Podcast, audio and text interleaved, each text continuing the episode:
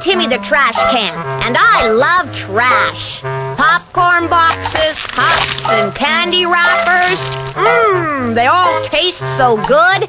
Instead of throwing your trash on the floor, won't you please give it to me? Thank you for considering your fellow patrons. Welcome to the Tim Dillon Show, everybody. Black Friday special. It's the Black Friday special. We're offering an exclusive Patreon deal. $5 a month will get you an extra episode every week. $20 a month will get you an extra episode every week, plus an extra episode every month. Get in now. All sales, all, sales are final. All supplies must go. Get the best of comedy and podcasting. Major World. This is, there used to be a, a, uh, uh, there's a big car dealership in New York City on, on Northern Boulevard in Queens. I used to live a few blocks away, and they'd be like, and what they would do is they would get cars that people literally were like they were in an accident, and they would just be like literally wiping the blood off a Nissan Altima, and they would bring it on the lot, and they'd be like, Major World, come on down. These deals are so hot. And it's just all cars that, you know, drug dealers, you know, they would go to like police auto auctions and buy it or whatever. It, it was just, it was wild. Um, it is Black Friday. I didn't go shopping today uh, and get anything. You know, last night I was, we're going to tell the whole story about where I was last night, but one of my favorite moments uh, last night was some guy at a bar going like this, going, Hey, it's Black Friday. We should go to Target. And then everybody else at the bar turning around and going, Yeah, yeah, we should go to Target. And I was like, That's not a half bad idea. He's like, I think it's a great idea. What are you going to, you know, go in there? Is it even, is Black Friday even still a thing? Do people, I know that I've defended Black Friday because like, I know that a lot of like, you know, upper middle class people look down on it, but there are people out there that fucking need deals. So it is what it is. And they, you know, they need to go out and fucking, you know, swing a bike lock around so they could grab a fucking microwave and, and fucking run out of Walmart. It is what it is. There are people that are in that circumstance. So I've always defended like, and I know it's crass and, you know, is you know it's vulgar and it's you know it's everything that's wrong with America. But it's like you know as long as we're all living in this system, we might as well take advantage of its dwindling benefits. And one of them would be you know at two a.m. going in and fucking you know going into a fucking Target mosh pit and pulling out a few fucking you know toasters or whatever you get. I don't know a few uh a few backpacks for the kids I don't know what Target even sells, but I would imagine they have those things. You know? I mean, every you know, we used to grow up, you would see some then there was a stampede, I think, in Long Island. There was a stampede, and I'm pretty sure it was a Walmart.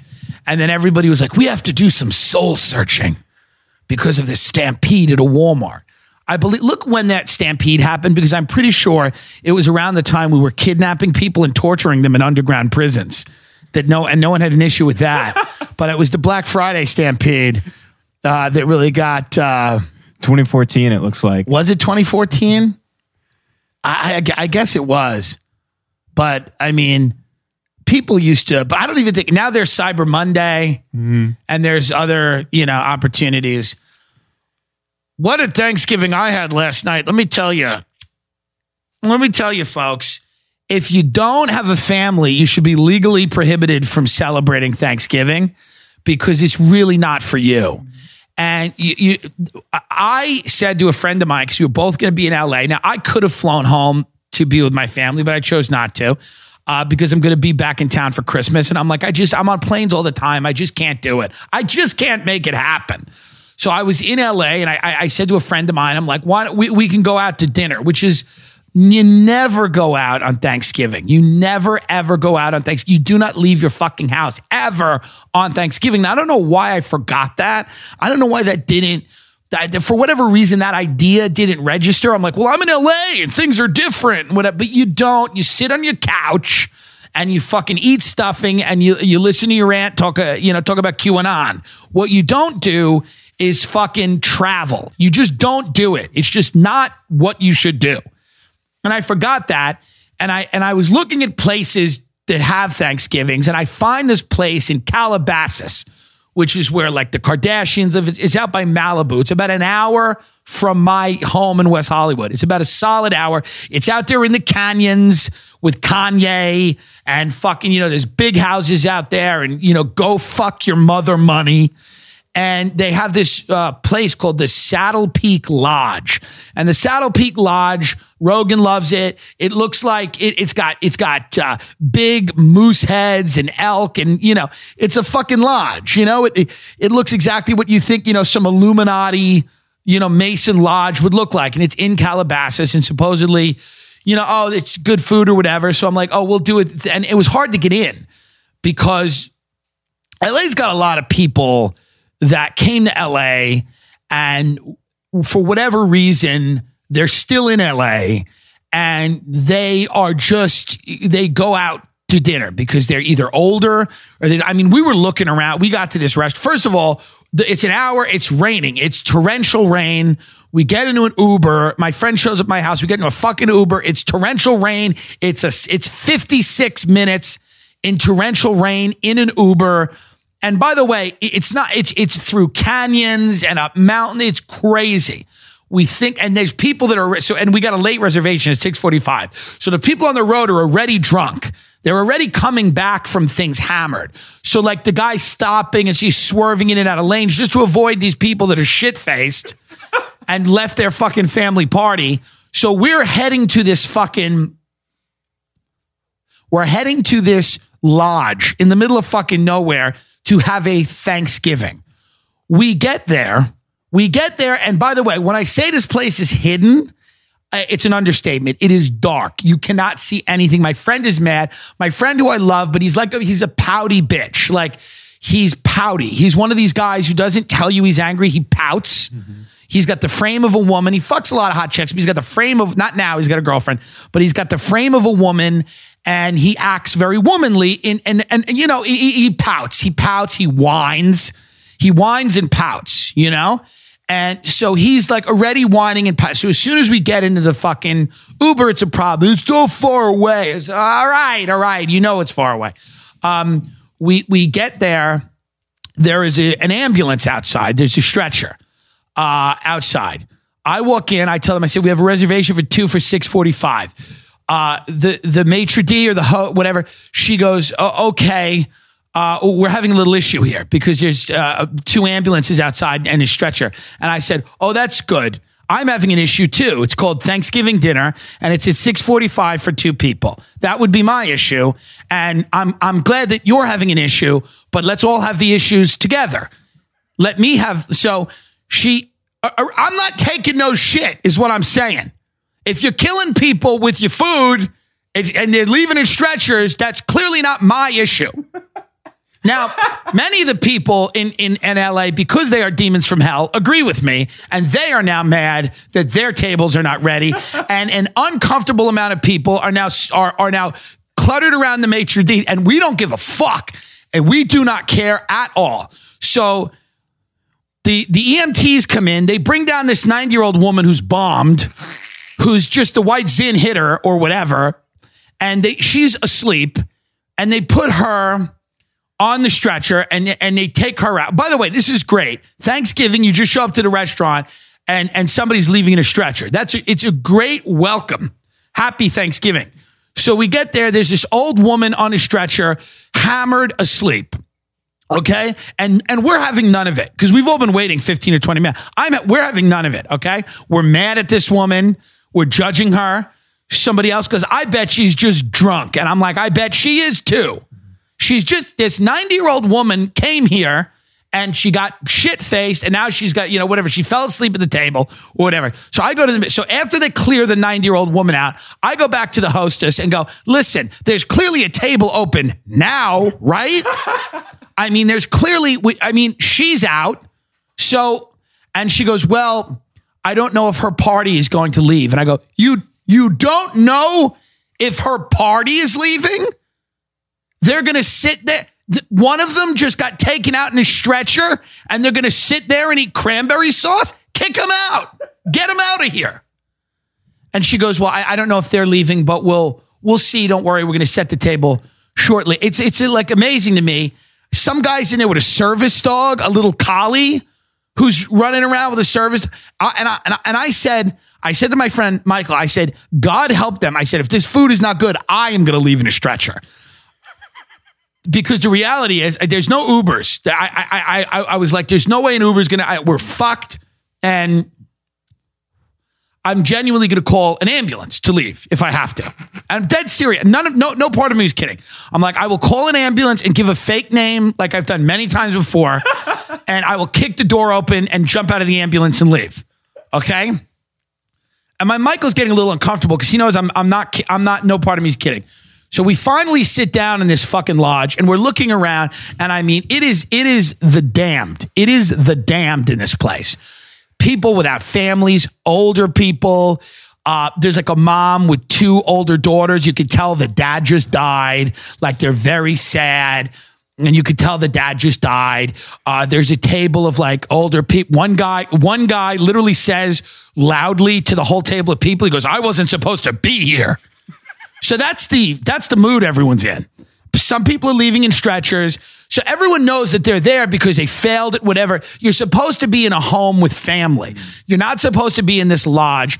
Now, now to top it off, the food is also atrocious, which is great. It's Thanksgiving catering hall food. It's it's just bad. It's just not good. I'm sure it's a decent restaurant when it's normal. So I'm like, the food sucks. And then, of course, my friend, there's this new thing where people start defending the restaurant now. Like this is happens a lot. People now, like when I'll comment on something, people start defending the like my friend Michael's like, you know, it's very hard to make food for this amount of people. I'm like, well, then do it for free. if it's that hard, we're we're all paying money for this. Figure out a way to do it. I mean, this is is grotesque. Mm-hmm. One guy just literally yells at the top of his lungs. I swear to God, in the middle of the day, he goes, "It's not hot." And then he's with some chick. She goes, I like it cold. And he goes, Well, I don't. I want it hot. It's Thanksgiving. So the poor manager goes over to their table, and this guy, I wish I had a photo of him. He was just, he was the same guy that said, I wasn't even supposed to be here. He's having a full on breakdown because this is his life. It is bad. It is Thanksgiving, and we're in the middle of a rainstorm in this fucking hunting lodge, and he's at this table of people and no one cares about anybody and there's no love. And all we want is the food to be fucking hot. Just make it hot. And he, he calls the manager over and he goes, Listen, he goes, I want it hot. It isn't hot. He swear to God, he goes like this to the manager. He goes, Put your finger in it. The manager's like, I don't want to touch it. I believe you. The manager's like, I believe you. The guy's like, No, touch it. The guy takes the manager's finger and he puts it in the stuffing. And the manager, the manager goes, "Yeah, that's that is called." He goes, "So the, so the manager now, the poor manager is shot. Everybody here is shot. It is a rainstorm. It is nasty. We finally get through dinner. It's not good. You know, one of the waitresses uh, was an older woman. She was funny. We're kind of we're kind of kidding around with her. And um, at the end of the meal, I go to try to call an Uber, and there are no cars available. There are no cars. So we are in Malibu. We're in a canyon. There are no cars. There is no way to leave now. We now we now cannot leave. And so we we finally get an Uber. He's like, you know, I don't know, 30 minutes away. I mean, it's ridiculous. He's like 17 minutes away. He finally arrives and he, I don't know where he is now. So I call and this is a thing that Uber drivers where they they they don't they can't hear you, but I think they can hear you, and they just keep saying hello. Like I was like, "Where are you?" And he's like, "Hello." I'm like, "Where are you?" I forget his name. It was like Armin. I'm like, Armin, where are you? He's like, hello. I'm like, Armin. He goes, I am at your place. I'm like, you're not here, Armin. You're not anywhere. Uh, so now I am in the middle of a canyon in the rain I've left the restaurant. I'm walking up a block in the rain, about to get fucking pummeled by a mountain lion, screaming into my phone, Armin, where are you? I'm getting wet. Armin, I'm wet. So Armin just hangs up and cancels the ride, which I get charged $13 for. And then I get fuck gotta go to Uber and be like, okay, the guy didn't show up. The guy's nowhere to be found. So we go back in this place. We go back in the place.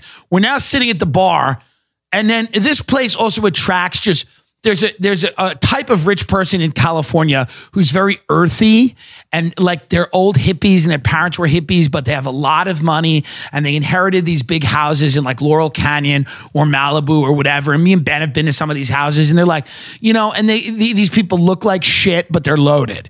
And they're all sitting at the bar, and that's the guy that goes, you know, we should all go to Target. I'm like, eh, that's not a half bad idea. It is Black Friday. So finally, we we we we call over the maitre d. We go, can we get a cab? So she calls a cab. The cab is an hour away. So we have to sit. We're sitting now at the bar. Now you think the people in the dining room are damned? You have no idea the, the group of the crew that is at the bar on Thanksgiving at this hunting lodge. Okay? One guy is literally, literally just talking about cancer to no one. He's sitting at the bar and just talking about different kinds of cancer. And every now and then the bartender nods and fills up his glass. And he's just going on. He's like, Yeah, my sister, there's Hodgkin's, there's non Hodgkin. It's just, and then me and Michael's there. Michael's, of course, being a pouty bitch. He's like, You know, it's a lot of money. This was a lot of money. And, you know, he's being a cunt. And you want to just hole off and smack him in the face, mm-hmm. you know? And we're waiting there, we're waiting there. Wait, finally, the cab comes. This is now, we get in the cab. Now it's a solid hour to get to the comedy store in the rain, in the traffic and the rain. And we're in a cab, $100 to get back to West Hollywood. The whole night, the dinner was 300. The Uber out there was 100 and the Uber back was 100. So it was a $500 night. The food was horrific. It was just maybe one of the worst experiences we've ever had. The room full of people, we were we were all aware of how we looked at each other like, yep, and just gulped because we knew why we were there. We were there because we had made choices that led us away from the warmth uh, uh, of others. We've made choices that have led us in the other direction of the embrace of the, our loved ones.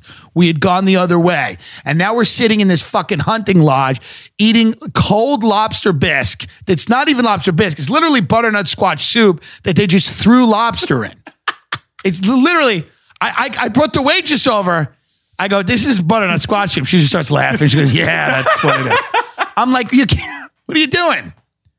Okay. I just, uh, you, you shouldn't leave your home on Thanksgiving. Christmas, you can go out. Christmas is different. Christmas has a different vibe. There are people that go out for Christmas. It's split up into two nights, Christmas Eve and Christmas Day. So some people will go out on Christmas Eve or some people go out on Christmas Day and they do the family the other night. And some people have to Thanksgiving. If you are in a restaurant, you are damned. You are absolutely 100% damned. That is it. You have made poor choices and this is the, and it's sad. It's very, very sad, you know? And it really just, it fucking really, made me think in that cab on the way back. And then my, my friend Michael goes to sleep. He just starts sleep. He sleeps the whole ride back because, you know, he's the guy I have trouble getting up in the morning. So I just have to sleep.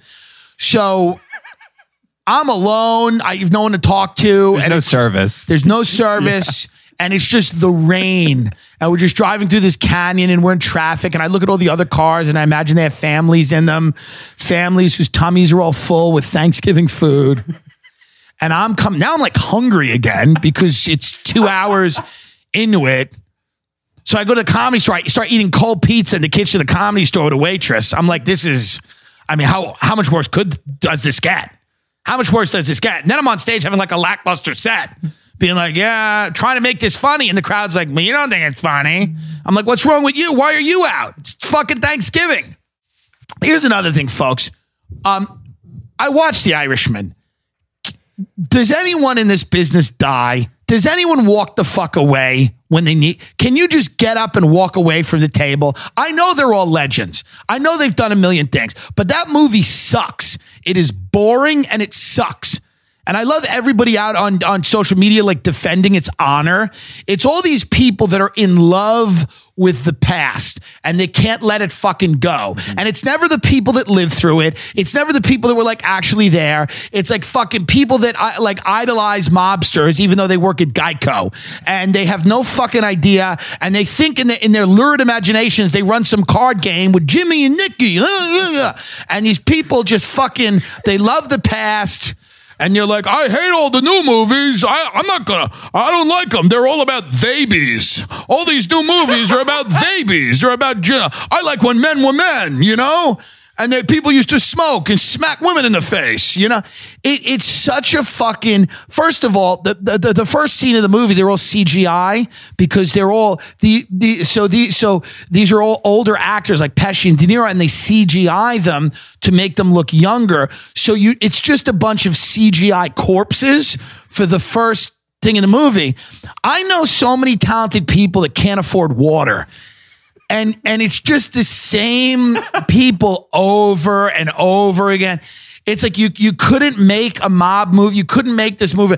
But the whole thing is it's just a fucking money grab. They're like, well, it's Scorsese. We're gonna make it with Keitel and De Niro and Pacino and Pesci, and they're all old. And it's like, it's just not good. It it, it it's drawn out.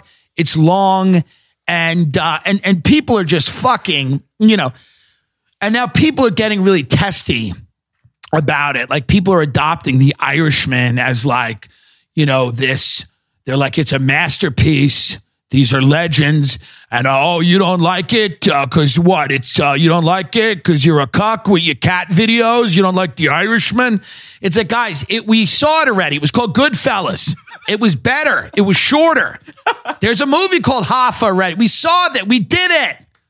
We've done, we're done with these kind of movies where it's like a narrator is explaining, like, "Hey, this is Tony. You know, the first time I met Tony, I was at the speaker. It's and good for Sebastian and Jim Norton, guys that I think are amazing. They're in it great, but it, it's just like let's move the fuck on. Let's stop. And and, the, and I see these people on social media that are really that are really loving the movie, and it's you know it's not like it's people that like think they they that if they were alive in that time they'd be like part of the Rat Pack, mm-hmm. and it's like no, you wouldn't be part of the Rat Pack. You'd be a guy who one of these guys would embarrass and like hit in the back of the head with a butt of a gun. so this fantasy land you live in, where you think you're like you know you think you're Dean Martin. It's not the case. It's a boring fucking movie. And the people that like it can't can't understand or appreciate that we've moved the fuck on. We've moved on from this. Enough already. I don't, I, I like it because it's the, oh, it's the old world, and you see the way that the people used to be in the old world. They're legends. You know, smoking jackets and Cadillacs. Shut the fuck up. Go back to your cubicle at Geico. Enough. You fucking clown. You think you're some fucking Vegas mobster. Some fucking, yeah, uh, you know, connect the guys. You know, uh, connect the guys. It's just such a Long Island fucking Jersey movie. A bunch of fucking people that think they're connected to the mafia because their dumb uncle went to jail once because he was used as a fucking patsy and they think they're somehow in the mob and they all fucking have, you know, Goodfellas and Scarface posters on their room, on their walls, and they're 38 years old. They live with their mother and they're waiting for her to fall down the stairs so they can inherit a fucking house. And they think they're like Jimmy Hoffa. They think they're like a real street guy. You know, Oh, the Irishman's good. Uh, it's a great movie. You know, you're my cousin. You know, because this is one of those movies where like everybody will tell their like I grew up in a town with legit mafia people, mm. and that had, and it, yeah, it informed that the way I grew up to an extent. But it's like I don't romanticize any of that horse shit. It's cool. The food was good, but it's like, what, what, can we stop? Can you cut it out, please? You're a fucking grown up. Enough with the playtime. Like you fucking have any clue? The Irishman. Seven hours. I showered in the middle of it. I didn't even stop it. I showered. I did laundry. It was in and out of the room. It's so long.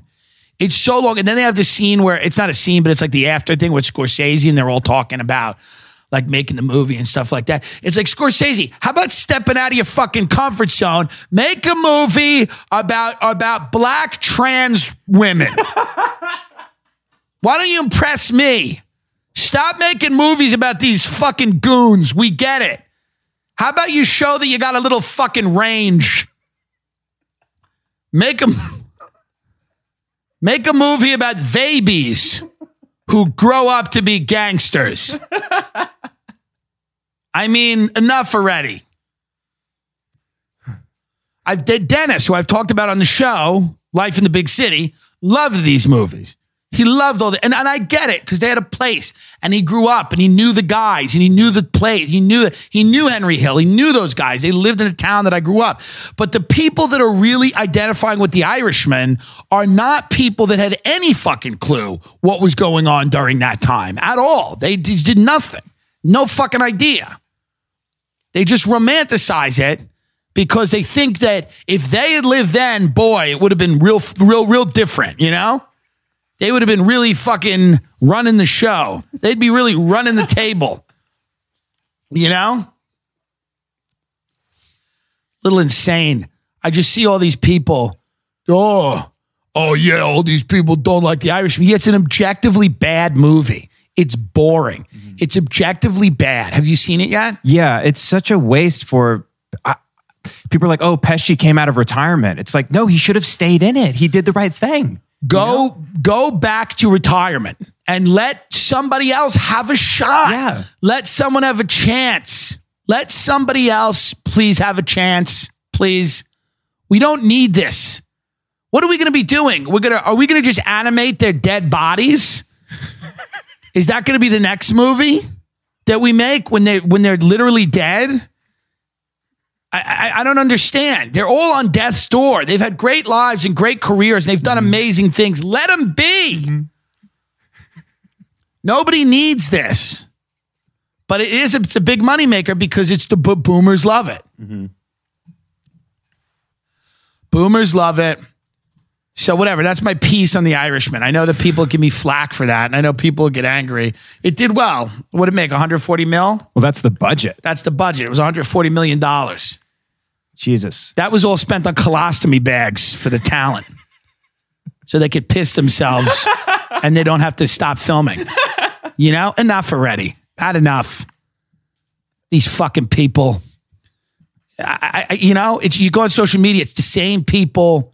It's like Susie Benedetto's like, I love the Irishman. It's such a great. That's when things made sense. Yeah, did they? Did they? How about you go make a lasagna, you Neanderthal? How about you go? It, it does. It, it does make sense. I like those. Yeah, you, that time when women were not on Facebook, they were making ravioli.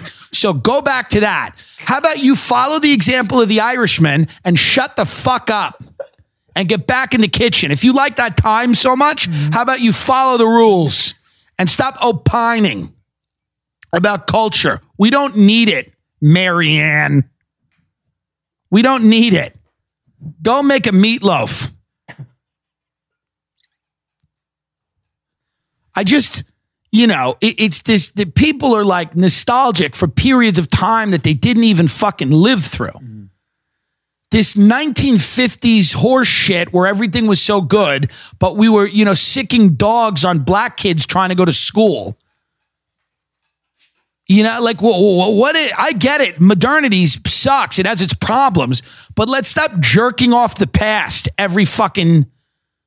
It's the sign of a dead society that we're jerking the past off all the time. And can someone show up to the new set of Mad About You with a gun and tell Paul Reiser and Helen Hunt that have enough fucking money that nobody, Murray's dead, the dog's dead, nobody needs that shit show again. That wasn't good when it was on the air. Mad About You. How empty are people's lives that they need this shit? Well, what's Frasier Crane been doing? What the fuck is wrong with you? Get a life. These people, who is this for? Disney Plus. What are you doing? Watching The Little Mermaid? You're a 38 year old man. Stop reading Harry Potter in public. You're an adult. Enough. I mean, this, this Disney Plus lunacy. If you have kids and you want to show them these things, I get it. But you know the amount of you know Jared Logan had a great point. He's like Disney is the first culture you're exposed to. It's not supposed to be the last. You're not supposed to go. Well, I'm I'm just gonna stay here. Mm-hmm. All those movies I saw when I was three, that's where I'll stay. I just want to watch The Lion King on loop. When I was on a tour bus, I had these this couple that came on my tour bus and they hated New York City. They really didn't like it. New York's not for everyone, but you know, this woman and her husband, they hated New York City and they were two, you know, blobs and they came in and they sat down and they had Disney shirts on and they go, you know, we were going to take a Disney cruise. We take a Disney cruise every year, but this time we decided to go to New York and they go, we, we just, we didn't really like it.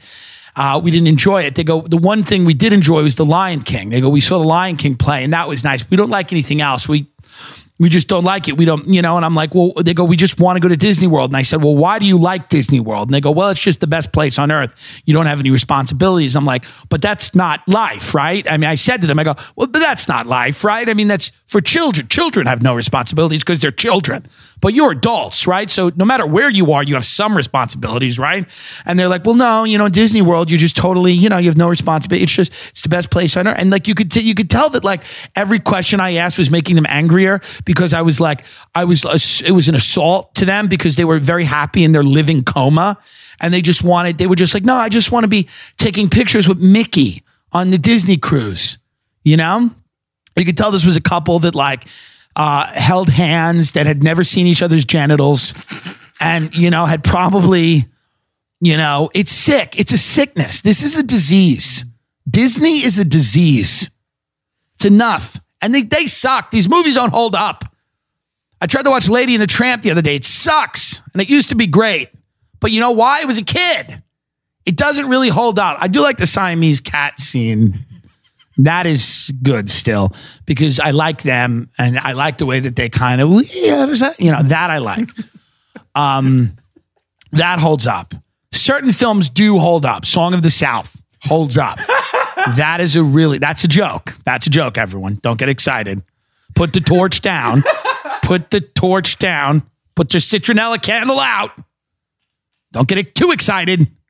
Just kidding. It's comedy. I just kept tweeting yesterday funny things, and so many people thought I was here. Like I tweeted, I said, you know, we let my six year old cousin say grace, and he came out as uh, non binary, and he told, called my grandfather a colonizing pig. Fun start to dinner. And then there were people that are like, he was put up to like they don't they can't read that I'm a comedian on Twitter. They don't. They're like, he was put up to this. No six year old, and I'm like, oh Jesus Christ, people can't get a joke. I said one. I said some of the tweets really funny. I go, I said like, uh, I said, you know, my my aunt, my uncle.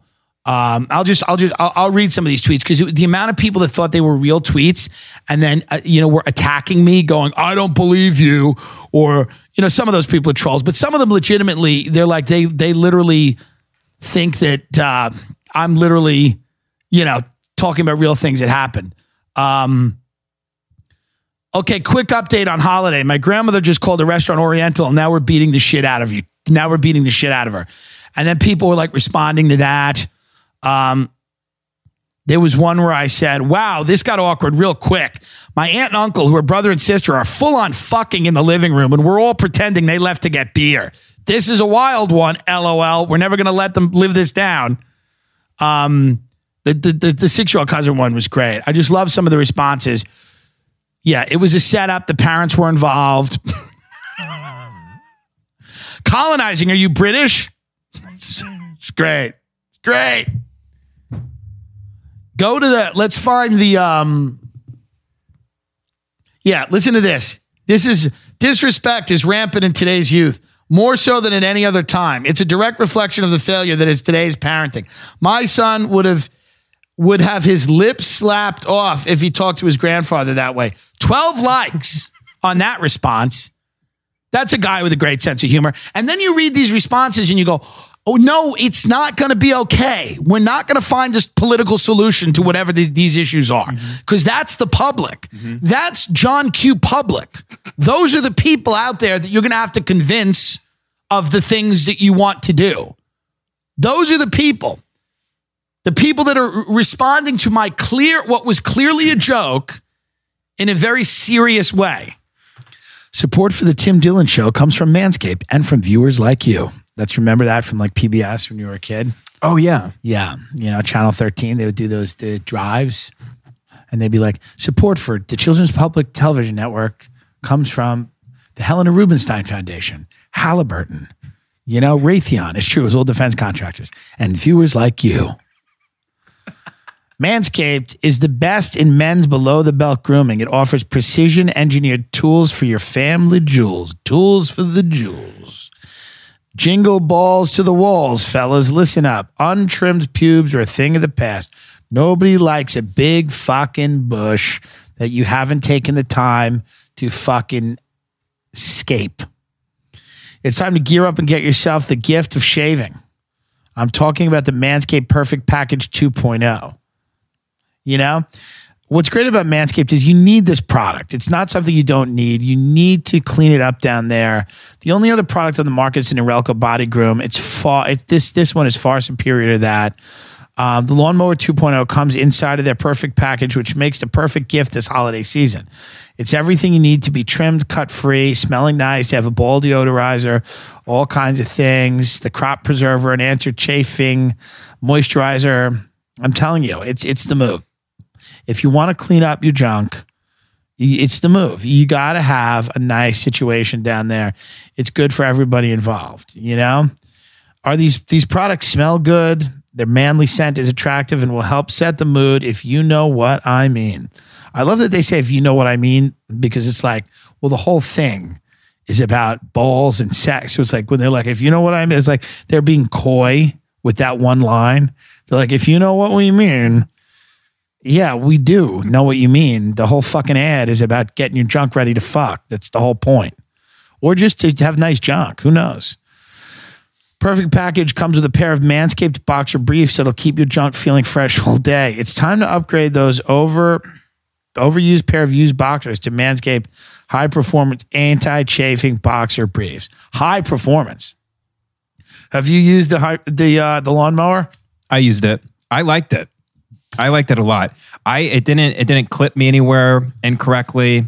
I because I've tried to use a beard trimmer down there and it's just too rough. And Yeah. this this lawnmower, it really gets the fucking job done down there. I used it the other day and I and I cut my dick off. no. So I, I I emailed I emailed Manscaped and I said, We got a big problem here. And I told them the whole story. And then they emailed me back and they were like, We'll send you a free ball deodorizer. So I said, All right, fine. I still got those. I'm kidding, folks. What's good about Manscaped is you don't cut your dick off a lot of these things, you know, sometimes before you hook up with somebody, you just try to get your, your dick ready and you try to just shave your area and you're doing it very quick and there's a lot of pressure, you know. And it's like Ben has one girlfriend, so it's kind of different when you just have one girlfriend you've had forever. They're like frontier people. They're like Oregon Trail relationship, you know. They just travel around the country in a in a in a wagon, and all of their kids have died of smallpox. But like the rest of you, you're out there, you meet new people, and they haven't seen your dick before, so you want to give it the bet. You want to give it the old, you know. You you want it to feel nice. That's the reality. Tis the season to manscape. So get yourself, your dad, your brother, and your friends, and you know, all shave your cocks together. Shave, take your dicks out. Christmas and manscape. There's nothing get. Listen, there is nothing remotely homosexual about shaving your dick with your dad and your brothers over the holidays. There's nothing you shouldn't feel any way about it. Call your best friend and go, why don't you come over here and let's shave each other's dicks? Let's shave each other's balls with mans with manscaped. I was about to say manspread. Have you ever do you get hair on your I get hair on my dick, you have to shave the actual shaft Yeah. sometimes because it creeps up the dick. Mm-hmm. Yeah. Well, well, this is a good situation. Y- Listen, you you you you, you tell you get your father a manscaped. It's fun, you know. You say, Dad, you better clean your junk up, okay, Boomer? Say that right to your father. Shave your cock at the at the holiday table, in front of everyone. Why not? Stop with the toxic masculinity of not shaving your dick in front of your friends and your male relatives. It's toxic masculinity, man. Have parties. Have manscaped parties. Call a bunch of buddies and go, hey, we're all going to put a bucket in the middle of the room to collect everybody's pubes. And then remember that thing that was like a, it, it was a, remember it was like it was some type of dumb toy where you took a magnet and you dragged a little fur to the guy's mustache. It was like that dumb little face. It was magnetic, and you would you would take a little magnet and you would like drag the hair to the beard. But yeah, there it is.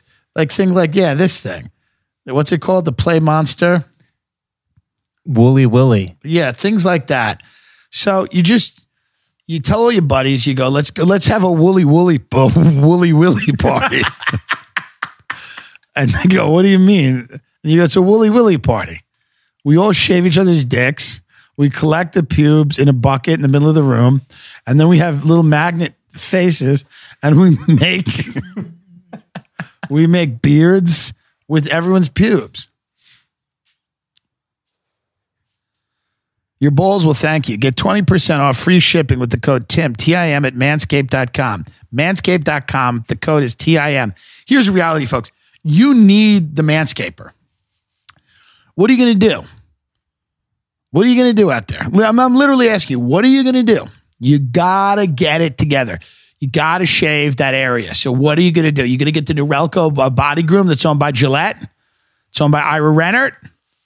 Who's got the the most? He's got the largest private residence in the world in Sagaponack, New York. No, how about you help me out? Ira Rennert's fine. I don't even know if he's still alive. He's got the biggest house in the whole fucking country. He owns Gillette. Is Norelco owned by Gillette? Get it. Get a fucking groomer. Maybe not. The point is this: whoever owns Norelco is also doing better than me. okay, so buy the Manscaped, and and Manscape with your friends. You know, mm. that's the type of Christian shit that you're afraid of because you were raised in a very small-minded environment where nobody shaved their cocks together. But that would be the best thing in the world for you is next Christmas everybody to shave their their balls and deodorize each other's balls. We're gonna deodorize everyone's balls before dinner. Are your balls deodorized? If not, you're not coming into my house. Don't use the same trimmer on your face as you use on your balls. That's just nasty. Nas- nasty. That's just nasty. It's like some southern, some swamp person. Don't use the same trimmer. That's nasty. That's a nasty trim. That's a white voice I'm doing. That's a southern white person. Um, I am thankful for their crop reviver. this product, along with the crop preserver, keeps your balls from sticking to your leg.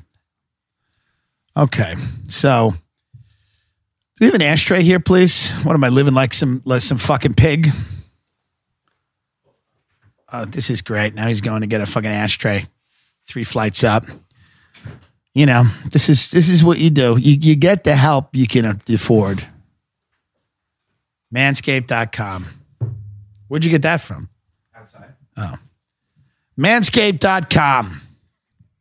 Tim, get the crop retriever and the ball replacer and the whatever it is. Got the what? Get the crop circles and the fucking the anti-chafing witch and the and the get the cock Alexa. get it all. Get it all, folks. Buy it all. One for six easy payments of seventy nine ninety nine. You can see your dick. And if you're if you're a little overweight, you know you you need every inch. So what you do is you don't need that inch of pubes. You get that out of there.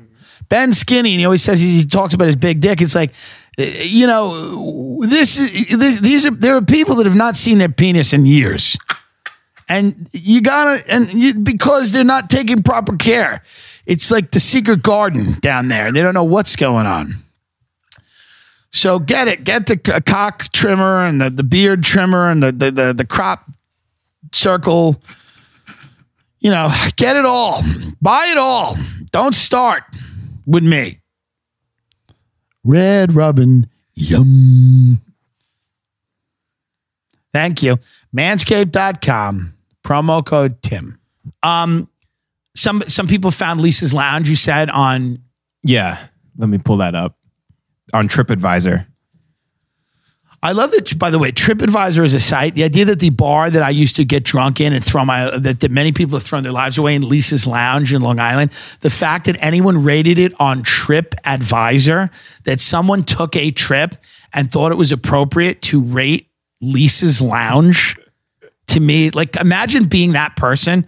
Imagine stumbling into a corner bar and then going home and writing a paragraph about it. I love, I love, and by the way, how many reviews on TripAdvisor does it have? Only two. What a strange, spooky night. Went here some years back to see a rather awful band. Truthfully, our, well, by the way, I, I've never seen a band there. I have no idea. There's no place for anyone to play. There's really no place for anyone to play music, but Yeah. they go, they go, our pal was filling in with them. Place was completely empty for Saturday night. Every 20 minutes, there were equipment failures. One old guy at the bar and a very nervous bartender because they're they're doing coke. Place was icy cold in spots. In the bathroom, you felt like somebody was watching you. After a while, we went, and then so then they go down and they go, oh, we were told that a guy was shot outside. Two people were shot outside. We called the double homicide. That was the nickname of the place. Um, and the poor guy's body was dragged out the back door as the cops' ambulance arrived. Out of there. And no, we never returned. Although the drinks, food were good, they don't serve food. so this is how like people are out, just so out of it.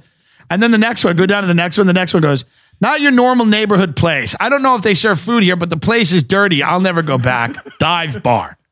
Real dive bar. You didn't get it that it was called Lisa's Lounge and it was on the corner in a residential area. Mm-hmm. It's clearly not a destination spot, mm-hmm. you know? I love this place was dirty. I'll never go back. Yeah, that's the point. Go to Yelp. See if they have anything up on Yelp. I love Lisa's Lounge, and I spent Christmas in Lisa's Lounge, and I don't regret it at all. It was a lot funner than being at that goddamn fucking Mason Lodge, wherever the fuck I was in Malibu. And it was, you know, Lisa's Lounge is fun. There was about four or five people there on Christmas Eve, and me and my friend Joe had a great fucking time. Lisa's Lounge, three reviews on Yelp. Let's see. Upon coming back, this is a hidden gem, really. There's a pool table and a nice staff. If you're a veteran, they'll oblige you to a free beer. They're nice. Stop by sometime at this nice little dive. That's sweet. Good. Here's another one. Decent Lil Dive Bar in Baldwin. Nice, cozy, good crowd close to home. Well, none of that's true, but stop for a drink after lunch with a girlfriend to see the lovely Erica bartending. I ate a shrimp out of her mouth once. It was a dare and I was drunk. We were also pleasantly surprised to see the bar nicely decorated for Christmas. It's really nice on Christmas. It really is nice. They really deck it out. They put lights all over the place. It really is a nice mm. Christmas. If you want to make a nice Christmas memory, there was a woman named Marge once. Marge used to come in and shit herself. Marge was an old woman and she would come in the bar and she would buy everyone drinks. She'd go, give the boys, the boys another round on me. Mm-hmm. And then her daughter would show up and have to take her out of there because she would get.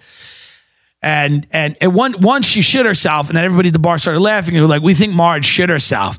And she was like, she's like, she's she's like, we were obviously not saying it to her face. She was an elderly woman. But she she just started screaming the top of her lungs. She goes, she goes, Are you laughing at me, faggots? I just bought you a bunch of drinks and you're laughing at me, faggots? She goes, I should have my husband come down here and kick your ass. Husband's dead years ago. So her daughter comes in here and her daughter's like, Mom, you shit yourself. And so they carry Marge out. And as they're carrying her out, she's literally screaming at the top of her lung, Fuck you, faggots. You faggots! She's just screaming fag, which is why you can't really get rid of the word faggot because it, it, it at that moment there was really no other appropriate word for Marge to use because she was angry. She just shit, her, shit herself. She had spent a year. She had spent years and years and years of her life just imbibing alcohol, and you know. And at that moment, I guess she could have yelled the N word, but we were all white. That would have been awkward. Also funny, but it was a perfect word. I'm not. You never go up to gay person and say faggot. That's fucked up.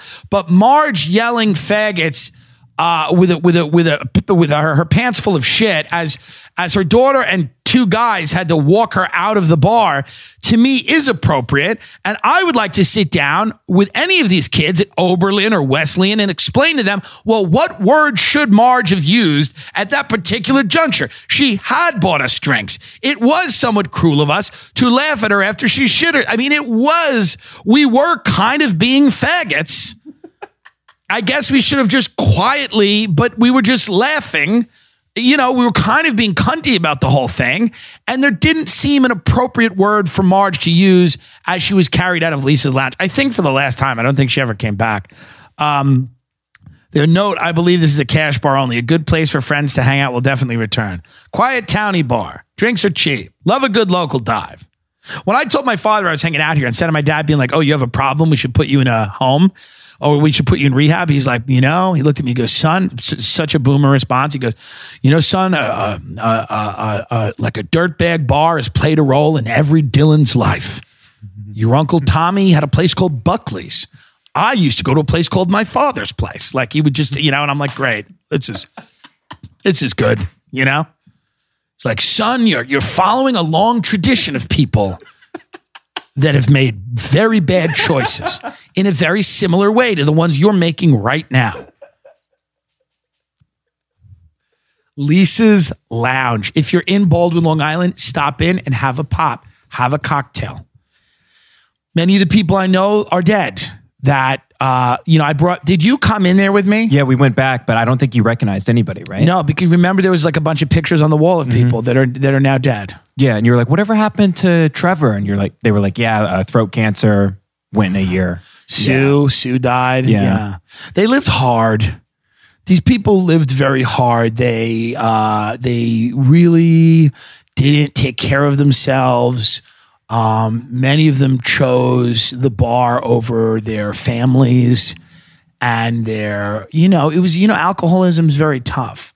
Um, that being said, um, it was a lot of fun. There was a time there when we had a really good time. When you just say to yourself, let's just make the best of it. Every now and then somebody would stumble into that bar who didn't know what it was about. It was a place where you were you were unable to enjoy it ironically, which is great. Like, you know, every now and then like you'd see a hipster piece of shit walk in and try to like enjoy it ironically, but you couldn't do that because it was this like there was a woman Jen who used to hang out there and she had uh she had those diabetic shoes, those big shoes, and she would walk in and she was in a she was in a group home, but she would get a day pass and then she would go out to Lisa's lounge and she was ill. She was mentally ill. So again, you'd feel uncomfortable automatic, like immediately if you came in there to just like, oh, it's such a dirty little dive bar. I'm just to go in and have a little drink. Immediately you would, you would be like, oh, this is really bad because all the horrors of the world were on full display as they should have been.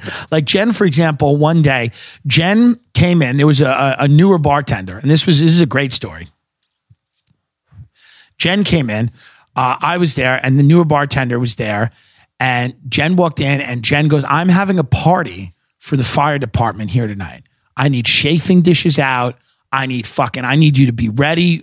And the bartender was like, okay, all right. And and I was just sitting there, me and a few other people were sitting there. We're all just kind of smiling, weren't really saying anything.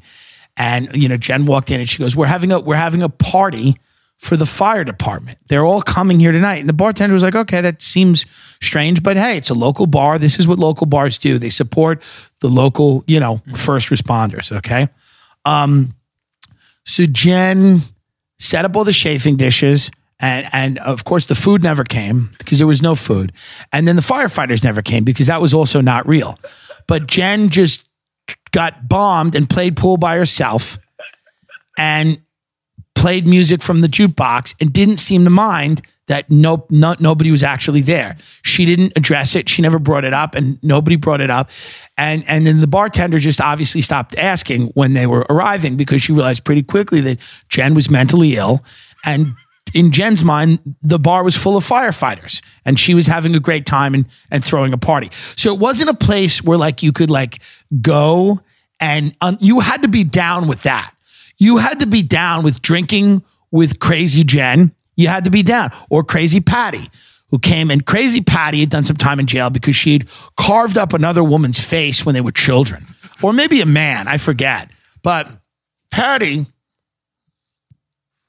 my grandmother taught Patty uh, in like fourth grade or something. Patty had, um, and Patty's son called her once, and me and my friend Joe were there.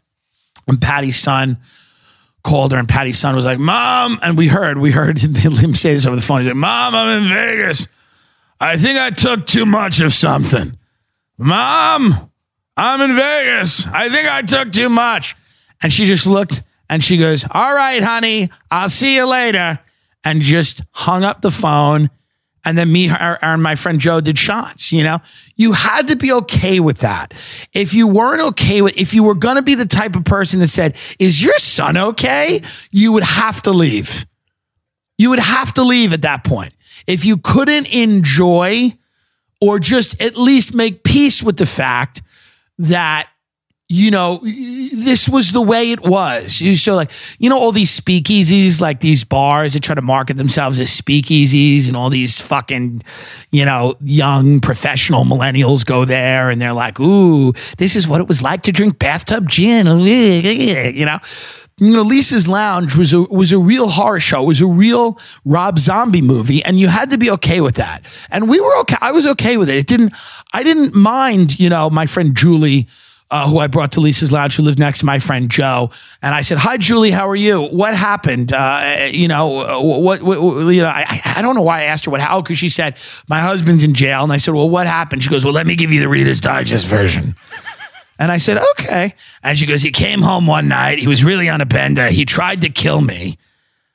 And then the cops got him three houses away. He was covered in my blood. if that bothered you, you couldn't hang out there. You had to say, well, I'm glad things are going well today. Would you like a shot? And she always would want a shot. She was a fun woman. And you just had to be okay with that. But then every now and then there'd be people that would stumble in because they thought that it was like a fun little divey bar for them to like, you know, just kind of ironically enjoy, but you couldn't ironically enjoy it because you were surrounded by people who were dead serious. Like it wasn't a crowd of people. Like these were people that were dead serious. There was a guy named Bobby and his wife Sally, and she would spit a, a, a Seroquel or some drug into his beer every night. So he would literally pass out. And that's the only way she could drag him out of the bar that he would wake up the next day is because she had to drug him every night. And you would, you would have to witness that and go, okay, okay, that's the way they live. You know, he choked once and Sally looked so happy because he was about to die literally his name was Bobby Haha. He was like 50, but he looked 90 and he, he had a laugh like this. He'd go, ah! and he, he had the glass, he had the glass shop next to the bar. And every now and then he'd laugh, he'd go, ah! That's how he laughs. We call him Bobby Haha. He'd go, ah! And one night, he almost died. And I mean, literally, I've never seen someone choke to the point where their air, their air was literally blocked, but he was so beat red and it was at the point where he was no longer choking. He just started, and everyone at the bar was just kind of watching. Sally was just like, all right, he's done now, I guess. And then the bartender came up to his bartender Tracy, and he goes, he finally, I don't know what the fuck happened. I think somebody smacked him on his back or whatever. And he just coughed up this like chicken wing, this chunk of meat that he had been choking on. And as soon as he got enough air, he went like this. He went, and he started laughing. And Tracy goes, Bobby, are you okay? And he looked at her and goes, You got a fat ass. Now, that was disturbing for a lot of people, and people couldn't have fun in that environment. A lot of people couldn't have fun in that environment. Mm. But I always thought it was fun and challenging. It's challenging morally. Was that the same crowd at the helm? Yeah. Well, the crowd at the Helm, the Helm was an old fisherman bar, and the Helm had been around since like the 60s or 70s. And the Helm had been flooded so many times, the, the, the floor was kind of warped, the wood had been warped. Um, the Helm had the best cheeseburger I've ever had. It's still the best cheeseburger I've ever had. And I, I always wondered why. I think it's because they never cleaned the grill. I asked a guy once, I said, Why is this burger the best? He's like, Because it's 3 a.m. and we're drunk. And I was like, Well, that might be it. But it was really a great burger. If you're in Freeport, I don't know if it's the same Go to the bar, get the burger, American cheese, sauteed onions. It's great. Uh, the helm, the helm had a very similar. There was a guy named Lou at the helm who hung out who didn't have a nose. Had a hole in the middle of his face because he snorted his nose off. Um, it was the same type of people. But the helm was a little people would more people could kind of go to the helm and enjoy it because it was on the water but not many of them like you know we're talking about a group we're, t- we're talking about like the difference between a person that's a lifer at a bar like this and a casual and in lisa's it was very hard to be a casual uh, you know, you would really have to just resign yourself to what Lisa's lounge was, the power of the lounge. I just used to, my friends would call me and go, Where are you? I go, I'm at the lounge. And then they would come. Um, and my friends would always come and enjoy it because they're, I mean, they're dirtbags. My friends were dirtbags. I love them all, but they were dirtbags. So that's why they liked it. They thought it was great.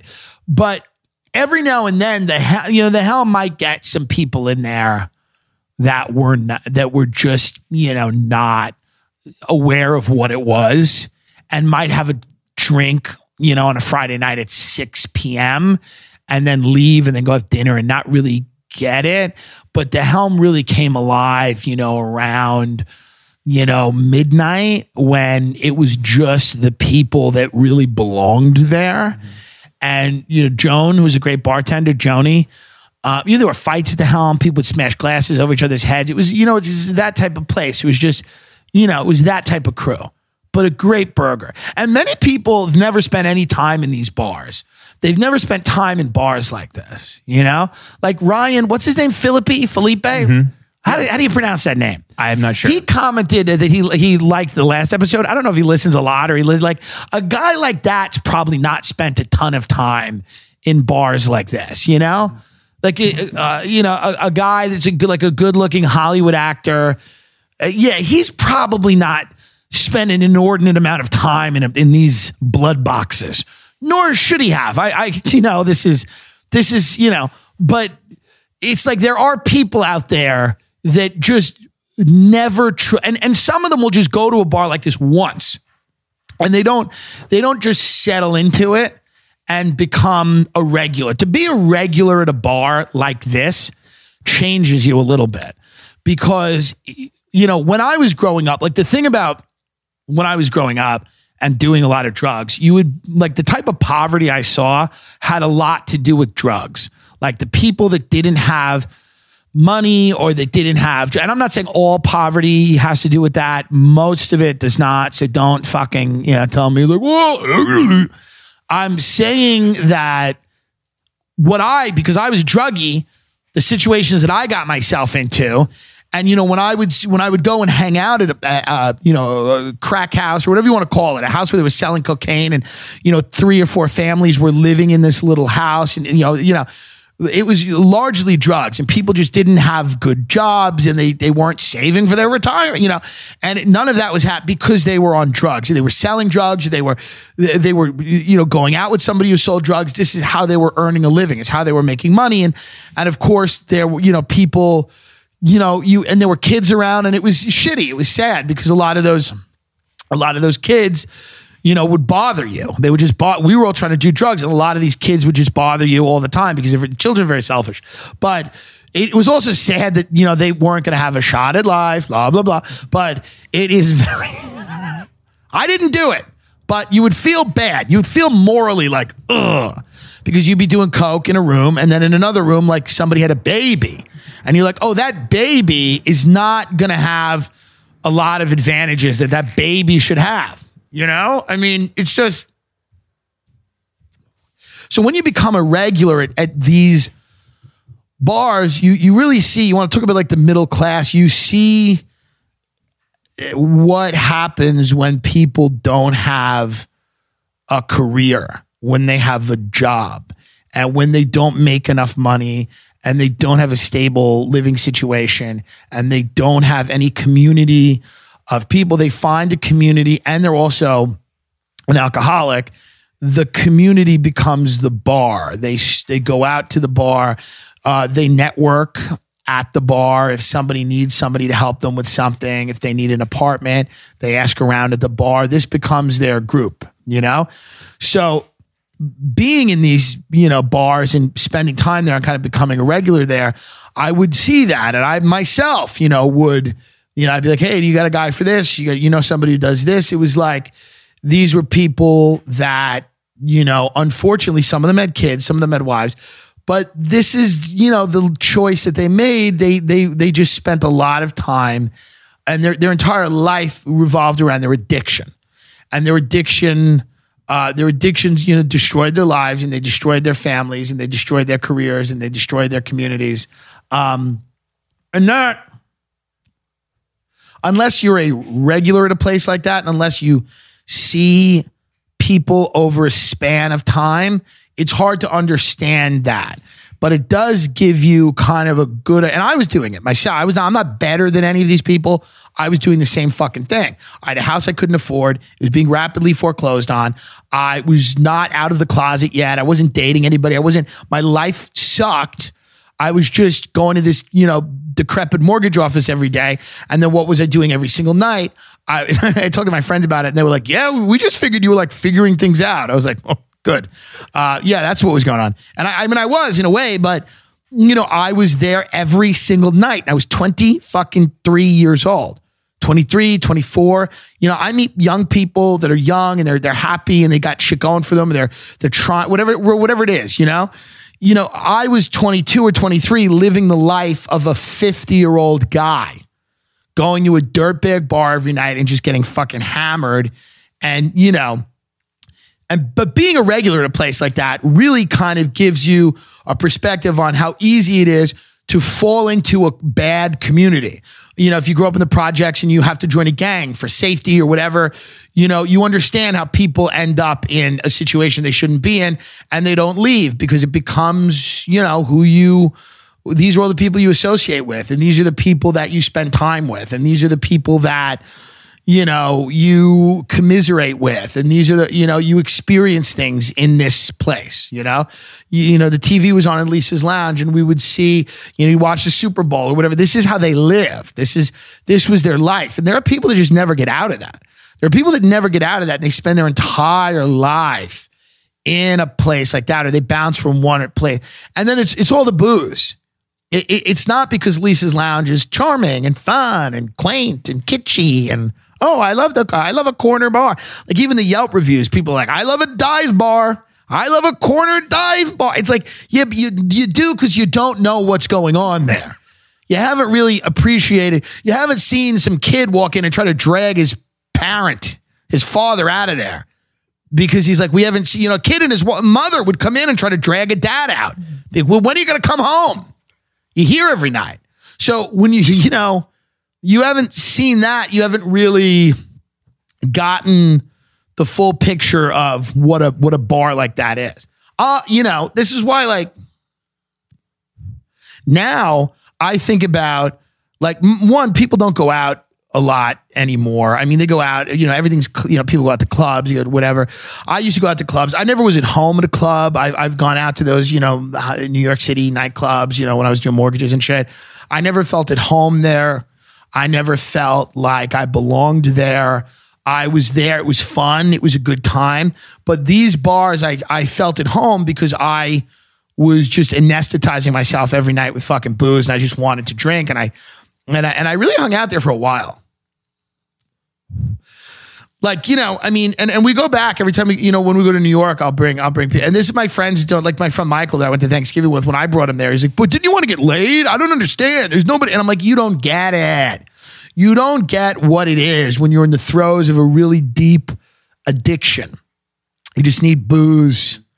I would just drink Ketel on the rocks every single night and the, there'd be bugs in the glass and you'd go, who gives a fuck? Tracy would pour some Ketel One out. You just get fucked up every night. And I would stumble back to my house because I lived a block away. And that was that was my, you know, there was no like uh it was it was there was no like, you know, when I look back when I was like a party or I look back, it was like it was it wasn't a party. Wasn't I mean it was a party when I was like in high school, maybe a year into college, year or two into college. But once I settled into just being a degenerate alcoholic, it was just a means to an end of like this was a fun place to get fucked up where nobody would judge you no matter what you had going on you could just walk into this place and get hammered and i was losing my house and that was okay. Nobody cared and nobody really asked questions. And if you were like you know i'm losing my house like somebody else at the bar would you know raise a shot glass and be like i've lost my house. So it's like oh good we've we've found each other. This is a group. This is a community of people. I was I'm wondering if I should get on TikTok and I was I think TikTok is interesting because the younger generation seems to not they they're not take social media seriously mm-hmm. And TikTok seems to be this you know this kind of um you know a, a thing where you know people do these really dumb videos where it's like people are dancing or people are falling down or people are kind of but it all seems to be very fun and casual and people are just kind of you, you're you're just kind of being a voyeur to an extent and you're just watching people do these you know funny wacky things. And and and on its face it's a bit ridiculous. But it also when i think about it it makes a lot more sense than how generations above them have kind of used social media. Like you know if you said what is social media supposed to be for? Is it supposed to be for 300 comment fight about climate change on facebook? You know, is it or is it supposed to be for just zany, wacky, goofy shit that you could waste your time watching while you're online at Chipotle? That's what TikTok is. So that as as as you know, and we oh will people monetize it? How are people? I'm sure eventually all that'll happen. But like as goofy and zany and stupid as it is, that's like yeah, but that's kind of what it should be. You know, like it should be that. It should be this thing where people are like, who cares? Yeah, I've all these followers, but who cares? And some people, I guess, are taking it seriously, but it it, this, it doesn't seem like a serious thing, you know. And I think that that, but maybe I should get on it. I mean, I don't know. It's hard to know. I mean, I mean, I should go to Lisa's Lounge and just have them do TikToks. I don't even know. I think they're all dead. It's so funny to go back to a bar you hung out in and they're all dead. It's interesting. It's like, yeah, they all, those people check out in their 60s. Yeah. They check out in their 60s because they live hard and they just check out and they just, you know, that's what it is. That's Long Island, baby. They love the Irishman. They'd love the Irishman. Man, there'd be a screening of the Irish. I mean, it would be too long and nobody would pay attention. And, but that's, you know, that's who that's for. Mm-hmm. You know, those, you know, that's who that's for. Those people. They, they, they, they view the future with dread, but they love the past. It's the same thing with Irish people. Irish people really hate the future. They're scared of it, they dread it, but the past is always warm and comforting and it's in their mind and they love the idea of, you know, remember how things used to be, remember how things were and they just, you know, and that that is, you know, the, the people that I really see connect. And listen, I'm sure the Irishman, there's an argument that it's a good movie or whatever. I have no interest in hearing your argument that it's a good fucking movie. But at the end of the day, it's like I think that's those type of movies. To me, I just get to a point now where I'm like, I see so much of evidence that there's no new ideas. And there's so many talented people that I know personally who are struggling and could bring a lot of new fun shit to the fore. And and none of them are getting opportunities, but they're remaking Mad About You and Frasier. They're just remake. We did it. We're done, guys. We don't need to to like nobody needs the constant glorification of the past. It was fun. I loved Frasier. It was a great fucking show. But let's move on. Let's do something else. And it's just a, it's, it's kind of depressing. Everything's a remake. Everything's a remake. It's like let's do something else. You know? And when they do something new, it's always like euphoria. And I don't know if that's good or not. But I, I, I mean, I don't know what that is. It's just about, you know, kids doing heroin in high school. Is that what it's about? Yeah, doing webcam stuff, selling their bodies online Yeah. to, to older guys. It's All right. Hey, but you know what? This is what it is. This is where we're at. At least you're making a show about how it is. Yeah. I don't know. I mean, I just, I was watching an Irishman and I could just tell immediately. I was like, oh, I know the people who are going to love this. I know the people who are going to fucking eat this up. I'm going to go back and do Christmas with my family because I realize it's more tragic until you've built your new family or whatever. It's actually more tragic to go out, you know, for the holidays without just, just, you know, it's, it's really fucking sad out there. And then you see some people's tweets. They're like, I love New York City in the holidays because everybody's gone. I have the city to myself. It's like, oh God. Poor guy's putting a gun in his mouth. It's so nice. I get the whole city to myself. Everybody's gone with their families. and I'm just here enjoying an empty au bon Isn't this nice? Isn't it fun? No, it's not. You know, it really is. It really is a fucking tragedy. You know, but how long have we done? Hour three. Hour three. A few other things I want to discuss. We're not on the porch right now. We're go, we're looking for Studio 2020.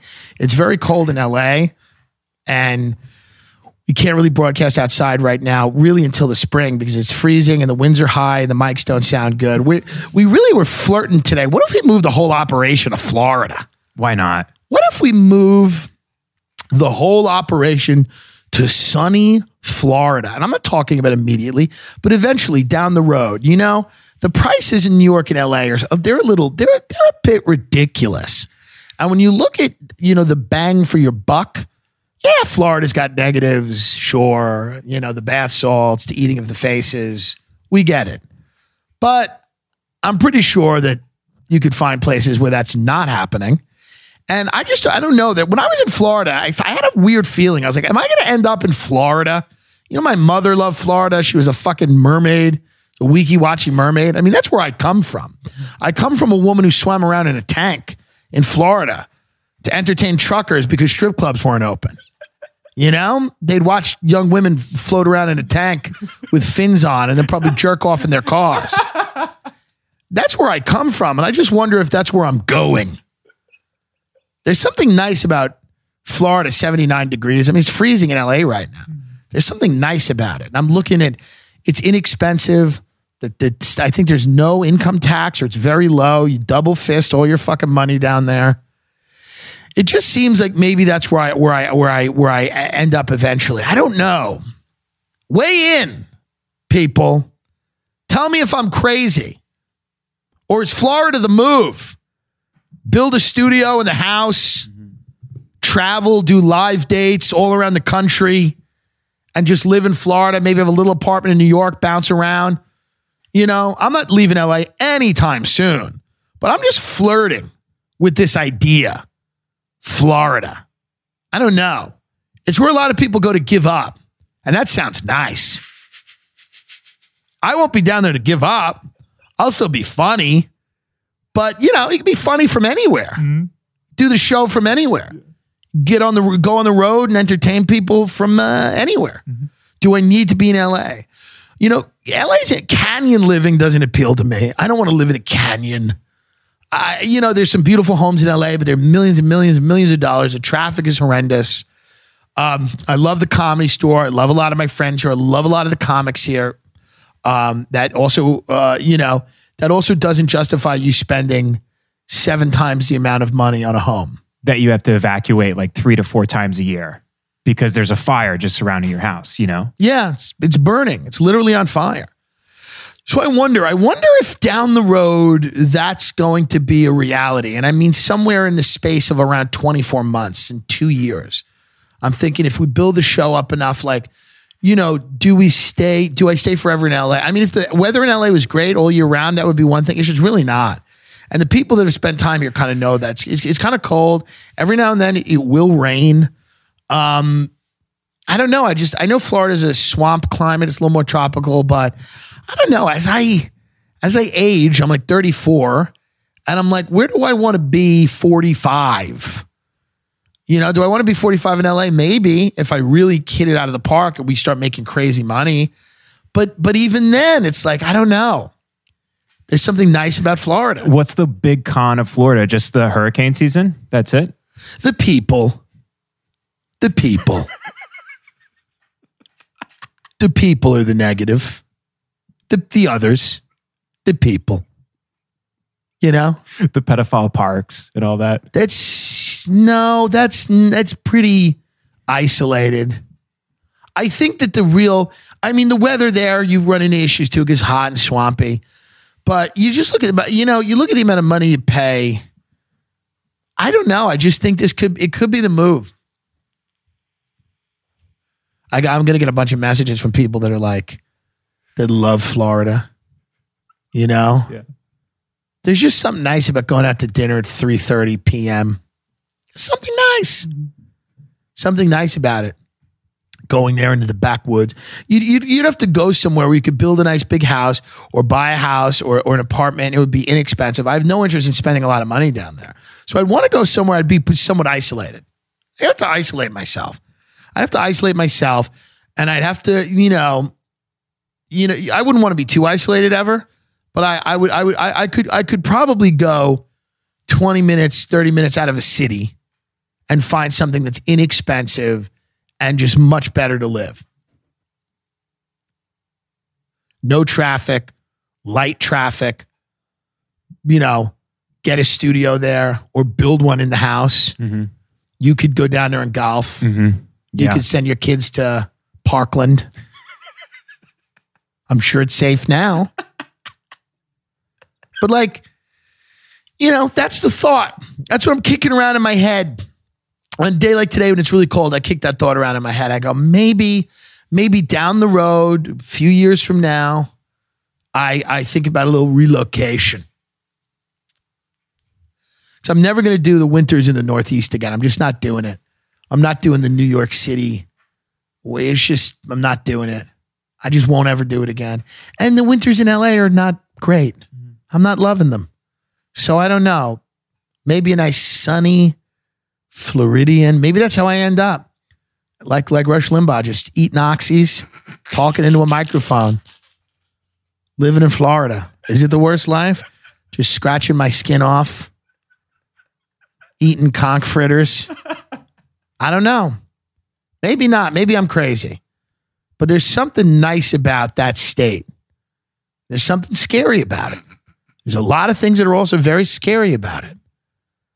But there's there's something when I was down there, I was in St. Pete Beach, and I went, you know, I don't know if the future of this, the, I don't know if the future of the way that I exist in this business is New York or LA. I don't need to be here. I don't need it. I do need it right now, but I might not need it in the future. And I certainly don't need to be in New York. I don't need to do 13 comedy shows a night till I drop dead. I just don't need to do it. God bless everyone that's doing that, but you're missing out on other things. you can be a great comedian and not get up 75 times a night. You just can do it. You don't need to just fucking. There's other things you should experience in the world besides getting on stage in a dark room and telling everybody, you know, they, they need to fucking listen to you and they need to laugh. I love it. It's great. But I'm like, hey, could I fucking, I could go on the road. I could, you know, it's, it's, you know, eventually that might be the, that might be the, and I mean, listen, there's other places. There's Georgia. There's a lot of other places. I have friends that are very happy outside of Atlanta, but there's something about Florida. Something about Florida that I like. I got to take you down there. I want you to really see, see what it's about. When's your next date down there? I don't know. I don't have one. There's a comedy club in Key West, a really funny guy from Boston named Tom Dustin runs. I could talk to him about getting some, but the, the keys are not really indicative of Florida. I mean, the keys are like, it's all, that's a whole other thing. But it would give you the idea of Florida. But I mean, I, I could go down there and get a date. I was just at Side Splitters, which I loved, you know, but who knows? I mean, this is just, you know, it's just, again, we're just playing around here. We don't know what's going to happen. We might be in LA. I might stay in LA forever. You know? I don't know. But it also might just be like, w- w- when do you pull the switch? At what point do you pull the escape? I'm just sick. You know, I read these. I like the, the, the people. There's people that I started comedy with. God love them. That are still doing open mics in Brooklyn. They're still filing into a room and putting their name on a piece of paper, and somebody's pulling it out of a bucket. And it's like, guys, I know I don't hate on anyone. God bless you. And you know, I, I hope that you find the success you want or whatever. Number one, I'm like succeeding and it's still not great. So there's that. I will tell you that. It's it's better than being in Brooklyn pulling a getting my name pulled out of a bucket. But it's, you know, it's still, you know, so the idea of like just your entire life, your entire life, I think just doing just your entire life, you go, yeah, I just did stand up and nothing else. I just didn't do anything else. I never, I just, you know, which is a is great, but it's also like, are you missing out on literally everything else? You know, and then some of that hit me when I was sitting in that fucking restaurant and Thanksgiving last night. I'm like, what am I missing out on? I'm missing out on a lot. to do this. I'm, I'm missing out on a lot to be on the road constantly, to be just broadcasting all the time, to be doing. Is there a way to do this that's less time intensive where I have more time to create a life that's more meaningful than just this business? Because you see the people where their entire life is this business, they're rotted, they rot from the inside. And you just see them and there's nothing behind their eyes. They just become vessels and everything's about you know just trying to make it. And they're still just trying to, and I get it. You want to keep building, and you want more, and the audiences have to be bigger, and I get all of that. I'm, it's very much in me to keep being that person. It's how I'm wired. But you think to yourself, at a certain point, do you just want to get out of that and and still be a comedian and still perform and still do the show, but not be running around LA or running around New York proving what? What are you proving at a certain point? At a certain point, it really is. That's the fucking question. That's the question. What am I proving? I know I'm funny. The people that enjoy what I do know I'm funny. Uh, who am I proving? Some fucking executive who doesn't know anything? You know, some executive who's basically kept their job by not having any discerning to, and just sitting around and being a yes man and just sitting there and, you know, saying crazy, you know, stuff and just sitting there and being like, oh, yes, well, we just want, you know, strong point of view. We're look, we just funny first. We want funny first. Oh, shut up. We're all being funny. You don't care. So, what are we doing here? There's no movie coming. Maybe I'm wrong about that. But, you know, I'm settling into the idea that if this just gets, if we just get more people to enjoy what we're doing right now, then what the fuck is the point of living 20 minutes from the Paramount studio? Why? What are we doing? I'm not 20. I'm, I sit in these rooms with these people. I'm like, you, you're, you're going to be fired in a few months. Oh, you know, I get it. It's like at a certain point, you go, what am I doing the dance for? What am I, you know, you, you know, certain, certain, you got to, at a, at a certain point, like I love the comedy store. I love the stand. They both work me. They're great. It's my New York home club. It's my LA home club. I go on the road. My agent's great. She puts me in all these places. But it's like there's some clubs that just don't fuck with me in New York, and that's fine too. I don't care anymore. I'm not mad about it anymore. Like I used to, you know, you submit avails when you're a comedian, you email a club and go book me. Some of them just don't book you. And for a while, you're real mad at that. And you're like, I gotta fucking get, I gotta convince this fucking person that I'm fun. And then you go, no, I don't. No, I don't. No, I don't. No, I don't. That's fine. Good for them. You might not feel, you're not feeling me. That's okay. I'm not going to spend my entire life clawing. And, you know, it's unhealthy to spend your entire life never chasing a dream, but it's also un, very unhealthy to just keep chasing forever. Chase, chase. Just keep, you know, listen, we all want to be better at what we're doing. We all want to get funnier and sharper. We want to build audiences. But a lot of the tools to do that now are in our possession. They're in our hands.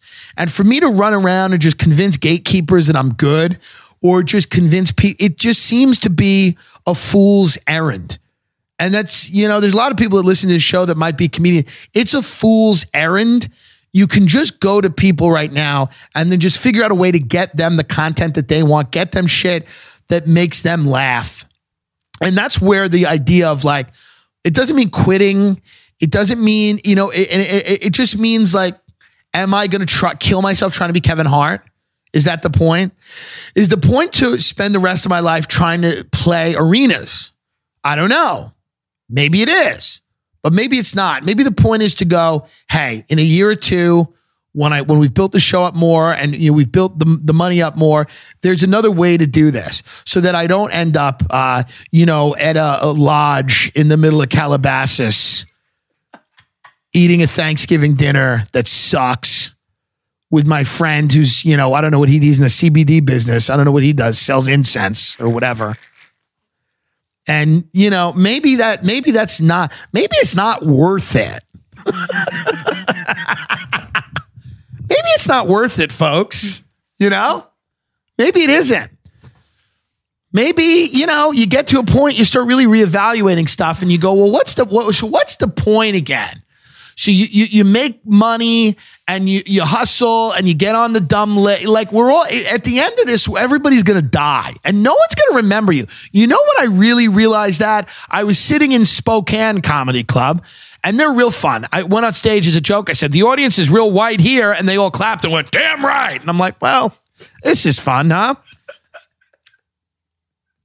I was sitting in Spokane Comedy Club, best green room ever. They have Mario and they have great hot dogs and you can play, uh, you know, the old school like Super Mario World. And I, I love the play. Please book me again. I love you, Green Room. It's a great club. I was kidding. The crowds are fine. So what?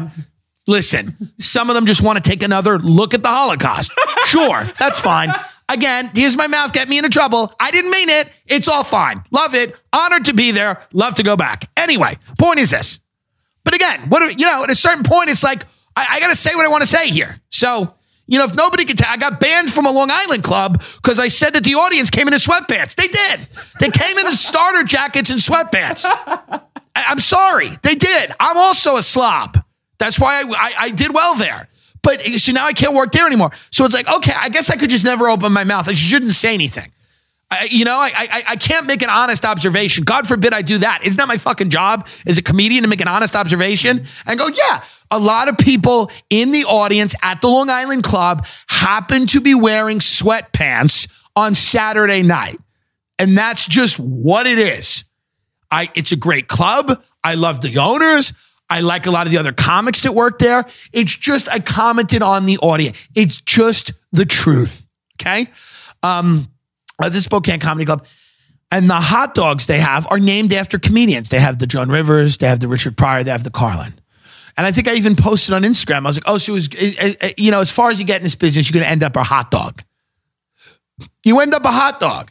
You end up a hot dog that some white supremacist orders and goes, can I get the Richard Pryor? Which is ironic, but like that's that's where it ends here, folks. What you're running a race for no one. You're running a race for nobody. You're going to be a hot dog. Best case, those are legends. You're not even going to be a hot dog. Hot dog is best case. You're a fucking picture on a wall. You're a portrait. You're a fucking clip that somebody plays. You go in a history book no one reads. You know and i'm not telling you to not go out and pursue the thing you want to do because i wouldn't i wouldn't have life be any other way. I wouldn't i wouldn't have wanted to stay a mortgage guy whatever. I i'm still so fucking i love making those videos and i love uh, broadcasting and i love doing stand-up comedy but at a certain point you have to look around and you go how do we build a life here that is somewhat sustainable? And is it in a place that's constantly on fire where I'm tap dancing for soulless executives who have no fucking clue, whose networks are melting in front of them and I got to sit there in a room and look at these people who they, these people should be strapped to a gurney. They should have straitjackets on and I have to sit there and and try to like get like um how about so maybe this is the show. It is no show. This is the show. There's nothing else. It's me and the fucking people. You don't like it? Don't come. Don't listen. If we, the only thing that's going to happen is if we put 20 cameras on me and give me a budget, it's just going to be some fucking 26 year old that's like, I don't know. I think some of the things you said, we need to just kind of, you know, it, it just is what it is. It's not, it's, it's, you know, nobody gives a fuck. They're not letting me make an Ozark. He's not going to be Game of Thrones with Tim Dillon. It's just not. Unless next week it is, in which we'll delete this episode. You know how it works. Don't come at me. What about your integrity? people are like, "Oh, your integrity is clearly for sale." It's like if it's capitalism, dummy.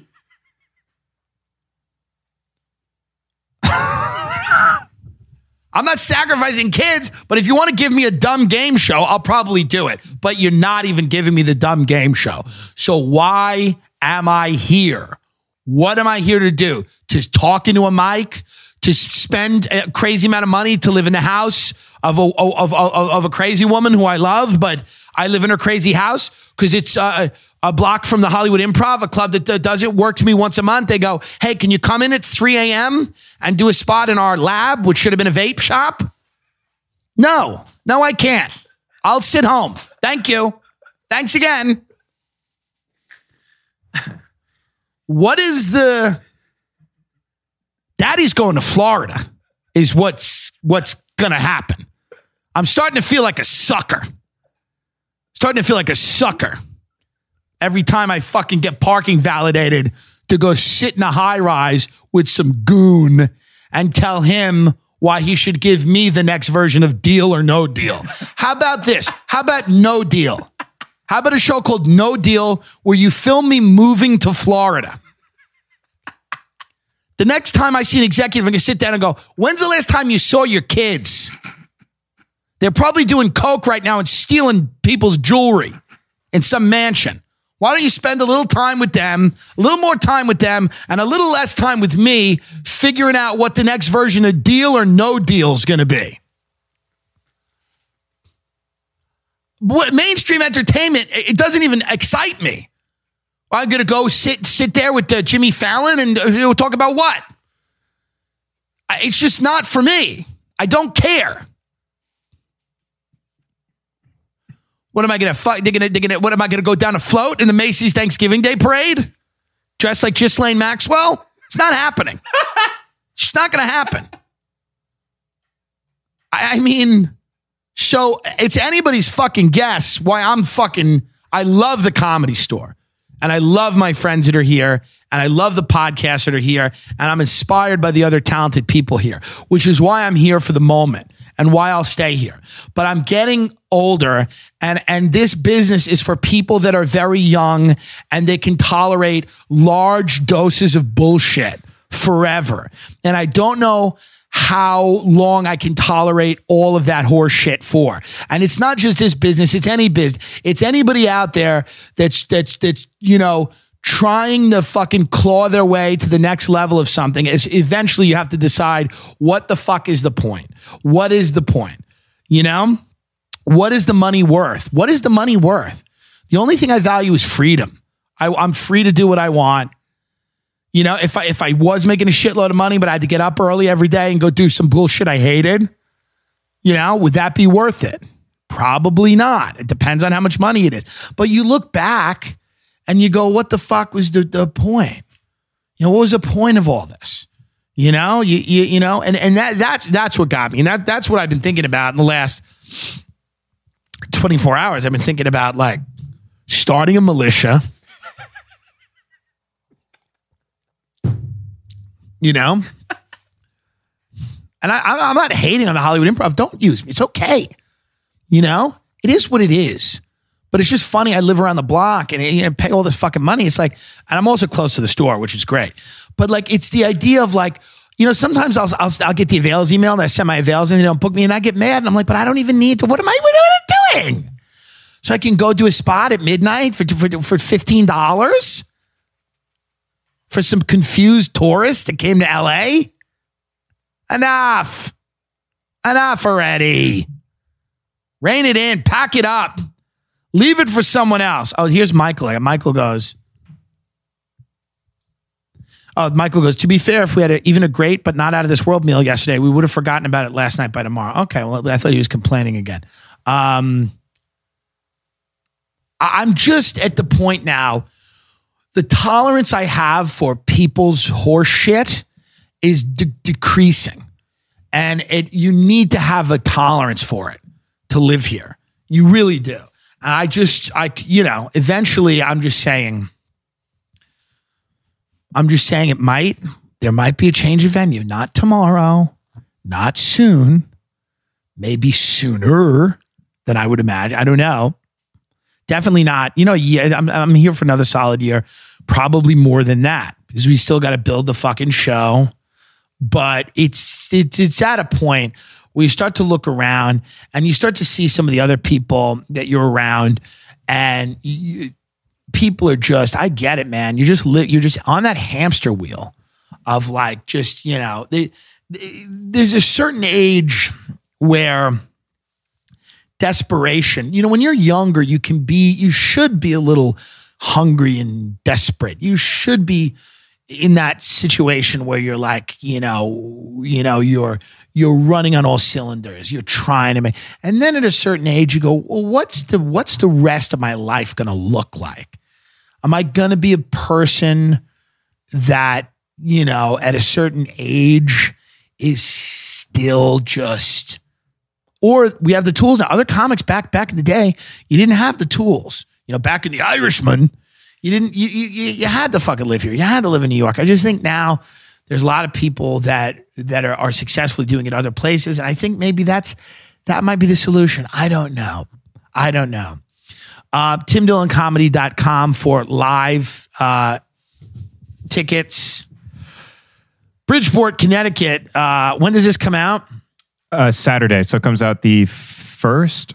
Yeah, so December 5th through the 7th. If you're in Connecticut or know anyone who is, I'm at the Stress Factory, Providence, Rhode Island. I'm at the Comedy Connection, December 13th through the 14th. Timonium, Maryland. Magooby's, January 9th through the 11th. Las Vegas, Nevada.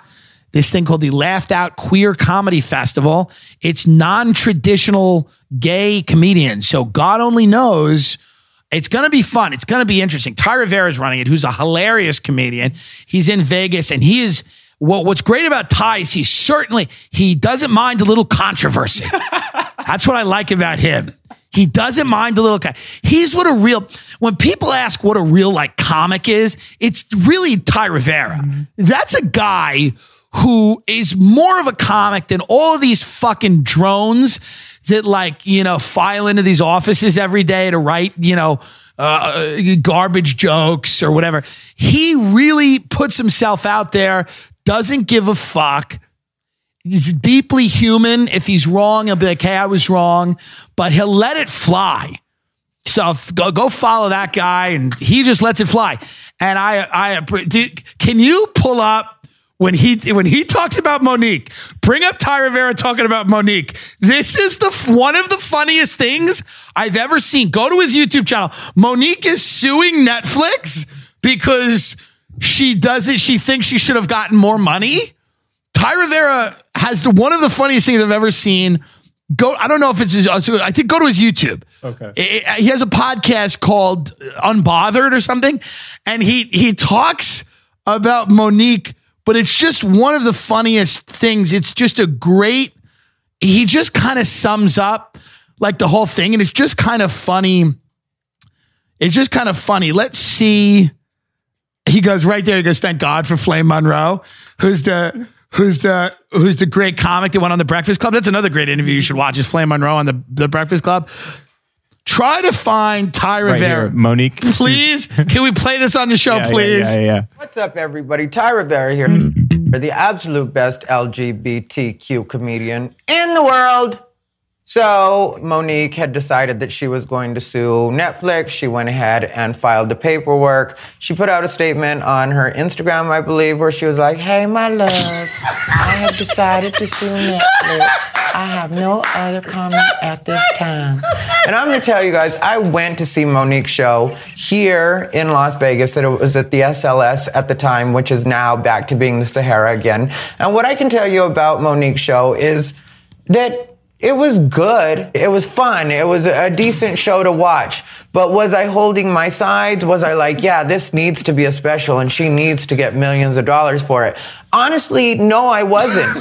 and I'm not a hater on any level. I do like Mo'Nique a lot. I've liked her stuff in the past. I know different people were upset about different things that she said and her situation with the movie that she did, Precious, where she didn't feel like they were treating her right. But it just seems to be turning into a pattern where Mo'Nique always thinks she's being shorted in some way. And I don't think that a lot of the general public feels like her talent necessarily matches the level that she thinks that she's supposed to be at. She's just not one of the voices of our time, and she's not particularly charismatic in the way that nobody's sitting around talking about Mo'Nique in a good or bad way. Nobody's like, oh, I can't wait till the new Mo'Nique special drops, or when's Mo'Nique gonna put something else out? It's like Mo'Nique, yeah, she's there. She's, she's cool. All right, you it's, can get it's all right. You get the idea, but it's so it's just so fun. He just lets it fly. he doesn't care. I love when he goes, he's just, just not one of the voices of our time. You're just not one of the voices of our time. By the way, that was summed up better than most people could sum up anything. Mm-hmm. He goes, You're just not one of the voices of our time. What a fucking way to say it. You're just what it is. Like, it's just funny. So he's booked this festival in um, Las Vegas, and it'll. I think it's me, it's Milo Yiannopoulos, it's the gay guy Greg Johnson, who's uh, the white nationalist on Countercurrents. I'm kidding. These are all jokes. I'm a comedian, and these are jokes. But I don't know. But there's very funny comics on there. But it's just funny, which because it's like Ty, it's Ty Rivera's festival, and Jocelyn Sharp, who's another funny comic in Vegas. But it's just a funny idea. And I watched that Mo'Nique clip, man. I don't know where I was, but I was just laughing so hard because he was just like, it's just not one of, she's not one of the voice of our time. It's just such a fucking funny. And no, and uh, no shade to Mo'Nique, who I've never met, and I don't give a fuck. But I think Mo'Nique's hilarious. We've watched some of Mo'Nique Yeah. shit, and you know her Queens of Comedy. She's just very funny. She's very fun. I mean, it's just literally fucking hilarious. But who knows what's going on? I didn't see your new show. I didn't see a new special. I just think it's so funny. And Ty has no problem just putting it out there. He'll just put it out there. Like he did a review of the people that did the Netflix sets, the 15 minute mm-hmm. sets, and it was so funny. He's like, yeah, he said nice things about me, but he was just like, yeah, he's like, did they tell them not to kill? that was that was the first thing he said. He goes, he goes, did they tell them not to kill? I don't know. But you need this. You need guys like this who just don't give a fuck. Mm-hmm. He's living in Vegas. He's not in LA. He's not doing the tap dance. He's just, you're going to get the way he feels. Mm-hmm. Whether it is what you like or what you don't like, you're just going to get his unvarnished, uncensored opinion. And it's just very, very funny. I mean, it's just, he just doesn't care. I mean, it's just, put what, what, what else? Let me see what else. Has he reviewed anything else recently? But I just love the, um,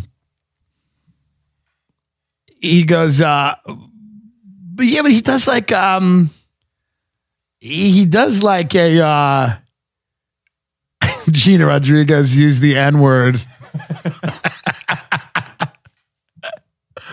it's just funny, man. Anyway, it's just funny. It's just so that's a in let's go back to the dates. When is that? Because that's in Vegas. I'll be there. I think it is January 18th. January 18th. I'll be there. It'll be funny.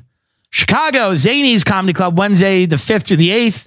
Ontario, Canada, the Grand Gerard Theater. People keep asking me, when are you going to be in Toronto? Friday, February 14th and February and February 15th. There is a live podcast as well, in addition to me doing stand up there. So grab tickets for that. It's going to be a lot of fun. I don't, I'm pretty sure that's a bill that I'm on with Mark Normand, Shane Gillis. I mean, it's fucking crazy. Check that out before, but I'm pretty sure that those guys are involved in that as well. Um, Indio, California, Fantasy Springs Resort Hotel and Casino, uh, February 27th and 28th. Carolines, this is the big one. New York City, March 12th through the 14th, Thursday, Friday, Saturday at Carolines. Amazing show. We are, you know, really going to put on a great show. I'm going to have great openers. I'm going to have people that are really, really funny. I might have a few guest spots. You might see, uh, maybe, uh, I'm not going to even tell you who these people are going to be, but I'm just going to try to entice them to come out and do guest spots on the show. Um, and if you know who some of my friends are and some of the people that I podcast with, you might have an idea of who these people are going to be. I'm not telling you because I don't know if I'll get them. But Bloomington, Minnesota, April 9th to the 11th, I'm at the House of Comedy. Phoenix, Arizona, House of Comedy, May 7th through the 9th. Edmonton, Canada, the comic strip, June 18th through the 20th. There's more dates that'll be added. Those are the dates that we have now. If you go to timdilloncomedy.com, we have links on the website for all of those tickets. Um, but which is funny, man. It's just funny and like like I said, it's kind of the you know it's like with you know I with Ty, it's kind of like you get to a point where you just don't give a fuck. You stop giving. You can't give a fuck your whole career. You you start to get unfunny. And I understand if people are cutting you big checks to be whatever, do that. I'm not hating them. Do that. I'm not. But nobody's like I, I think that I'm not meant to get those big checks to be palatable to the masses. I gotta be, you gotta like what I'm doing And that's that. And if you don't like what I'm doing, it is what it is. But those are the dates. That's the way it is, folks. The um go watch The Irishman. Tell me that it's not a hunk of shit. You know it's bad. There's CGI corpses walking around. It's just not what it, you know. You know, I don't know. I just, it, it's an interesting time. It's an interesting time, and I'm wondering where it all goes and where it all leads. We're very excited. Subscribe to us on YouTube, The Tim Dillon Show on YouTube. That is where all the stuff goes. That's where the podcast go. Everyone who asked me about the, why did the podcast come down, let's address this because a lot of people, you know,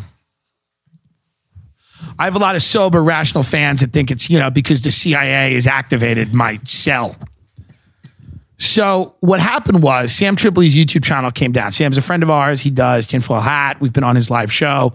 We're, going to do more live stuff with him in the future. Um, I always have a lot of fun with Sam. Sam's channel came down because there was some, some ad, and I don't know if the ad was for CBD or whatever it was, but YouTube deleted his whole channel. Now his channel came back up, and they they you know. So we have ads on our podcast for CBD, for BlueChew, for all of these things. We don't know we don't know what Could be gambling. could be gambling, could be my, bookie. We don't know. So we took all of the podcasts off the channel because we wanted to figure out what's going on, and then we'll probably eh, we're going to edit them. We'll edit out what needs to be edited out, and we'll re-upload them so that you can show people. But we want them out there. We want you watching them. We want you showing your friends them. We want all of that. But the reality is, it, it, it's it's crucial that we don't have the channel ripped down you know, we went on Rogan, we doubled our subscribers. We're around 40,000 subscribers Yep. to the channel now. Hopefully that builds, it continues to build. What we don't want to do is get the fucking channel yanked down. And if the channel's yanked down, then then it's you know, then yeah, it's all for nothing. So what we're doing is we're, we're we're trying to figure out what the best move is going forward and how to, you know, handle this to not get our channel yanked down. But like, you know, that's that's where we're at. And going forward, we're gonna have to just be careful. We're gonna have to be careful a little bit with the ads that we upload. It's just the way it is. It's not. We don't really have a choice, you know. now, if the Patreon gets big enough, we tell all these companies to fuck off, and we're just in Florida. We're just in sunny Florida, sitting there with lizards, not giving a fuck. Then that might be the move. I don't know the move. Um, I'm back on keto. I had no bread today, and no sugar today. I've smoked nine Marlboro Lights. So I hadn't smoked in a long time. but that's where we're at. Where are we at now, time wise? Hour 41. Yeah, good. Nice and long. So, I mean, that's it, folks. Go become a regular at a dirtbag bar. Go throw your life away. Don't. Don't do that. Don't do that. Don't do that, folks. I don't know what to tell you. Or do it. I don't know. Some people need some people need that. They need to go there and they need to they need to, you know, they need to peer into the void. I needed to. So that's it. Get tickets to live dates. Patreon episodes are coming up. We try to get Ray on the Patreon as much as we can. We love Ray. You you guys know the diehards of the show know that Ray and me started the show. We're living in different places. Maybe we get Ray Kump to come down to Florida. We'll, we'll put him on the Patreon all the time. you know, so if you're listen, if you love the show that me and Ray did for you, I love doing the show solo now. It's just that's the way the show is. A lot of people like the solo show, but you know, we also love Ray. So Ray comes on a lot of our Patreon episodes and we have fun and we do exactly what we used to do. Uh, so if you guys are are into that, you know, it's five dollars a month. You get those episodes and he's uh he's a wild man. And it's a lot of fun. So as always, thank you for listening. Enjoy. It's the holiday season. Merch is coming. The the shirt, the Life in the Big City shirt, is coming out very soon. and we've had a uh, professional designer work very very hard on this and you'll get that joke when the, sh- the shirt comes out but it's it's uh you know very very beautiful design mm-hmm. intricate and beautiful design that we're very proud of because we're going to go into the garment business we're going to go into the fashion which is what comedians i think will do i think a lot of comedians that are big into the merch game they'll eventually get into you know I have no interest in that. I have really no interest in, you know, selling sneakers. But a lot of other people will be very good at it. You know, some people are phenomenal. Mullen, I was on the phone with Nick Mullen the other day. He he's like he's he, fuck guy's amazing. He knows the ins and outs of shipping and everything. The guy's fucking like you know he's so smart and he does it all himself. And his shirts are great and they're very funny. And check that shit out. What is it? Come ta- come dot. What is the site over there? Let me see. because his shirts are fucking great and he does it all himself. And he. So he was giving me kind of advice on how to do it. Um. Yeah, come dot town. Yeah, come dot town, go get his shirts because they're fucking great. You know, this is another part of the business I'll have to learn, but he was uh he's very um you know, he took me through it and I appreciate that. Um, so, you know, buy the life in the big city shirt when it comes out. Um, we're taking a dollar uh from every sale and we're going to uh donate it to David Koch. so that might entice you as well. We're going to give a dollar from every sale to the Koch family, the Koch brothers. Who's alive? I think one of them just died. Yeah, one died. Let's see who did. Well, we're giving it to the other one. I like I like knowing that they got billions. I like knowing that they're trying to strangle us with their money. Oh, David died. David died. Who's the other one? Let's see. Who's the other Koch? Barry? No, I forget his name. Tommy, Tommy Koch. Frederick. Frederick. We're going to give all the money to Freddie. so every dollar from the shirt goes to Fred Koch and Koch Industries. So, because it's the holidays. So we wanted to find an organization and we decided the Salvation Army is a little shady. Red Cross is a little shady. And we might as well just give it to the Kochs. That's where it's going anyway. So, dollar from every sale goes personally to Fred Koch. We're going to write checks to Fred Koch. Should we send him? I'm not even kidding. Should we just send a check to Fred Koch for money? How hilarious would that be? We just write a check to Fred Koch, mm-hmm. send it to him to the Park Avenue apartment in Manhattan he lives in. He has like a $40 million apartment on Park Avenue. just send him a check. Hey, Fred, this is from the Tim Dillon Show in LA now, but soon to be located in sunny South Beach, Florida. So this is for you, Fred. Use the money well. We know you will. We know you will. I trust Fred Koch with the money, folks. A lot more than I trust the Red Cross. Those those are all frauds. Those the Salvation Army and the Red Cross. I don't know. I don't know if they really help people. So that's why we're going to send the money directly to Fred. Freddie, we love you, Fred. Fred Koch. We're going to write all the checks to Charlie Kirk. We'll give him all the money. Give him all the money directly. Goodbye.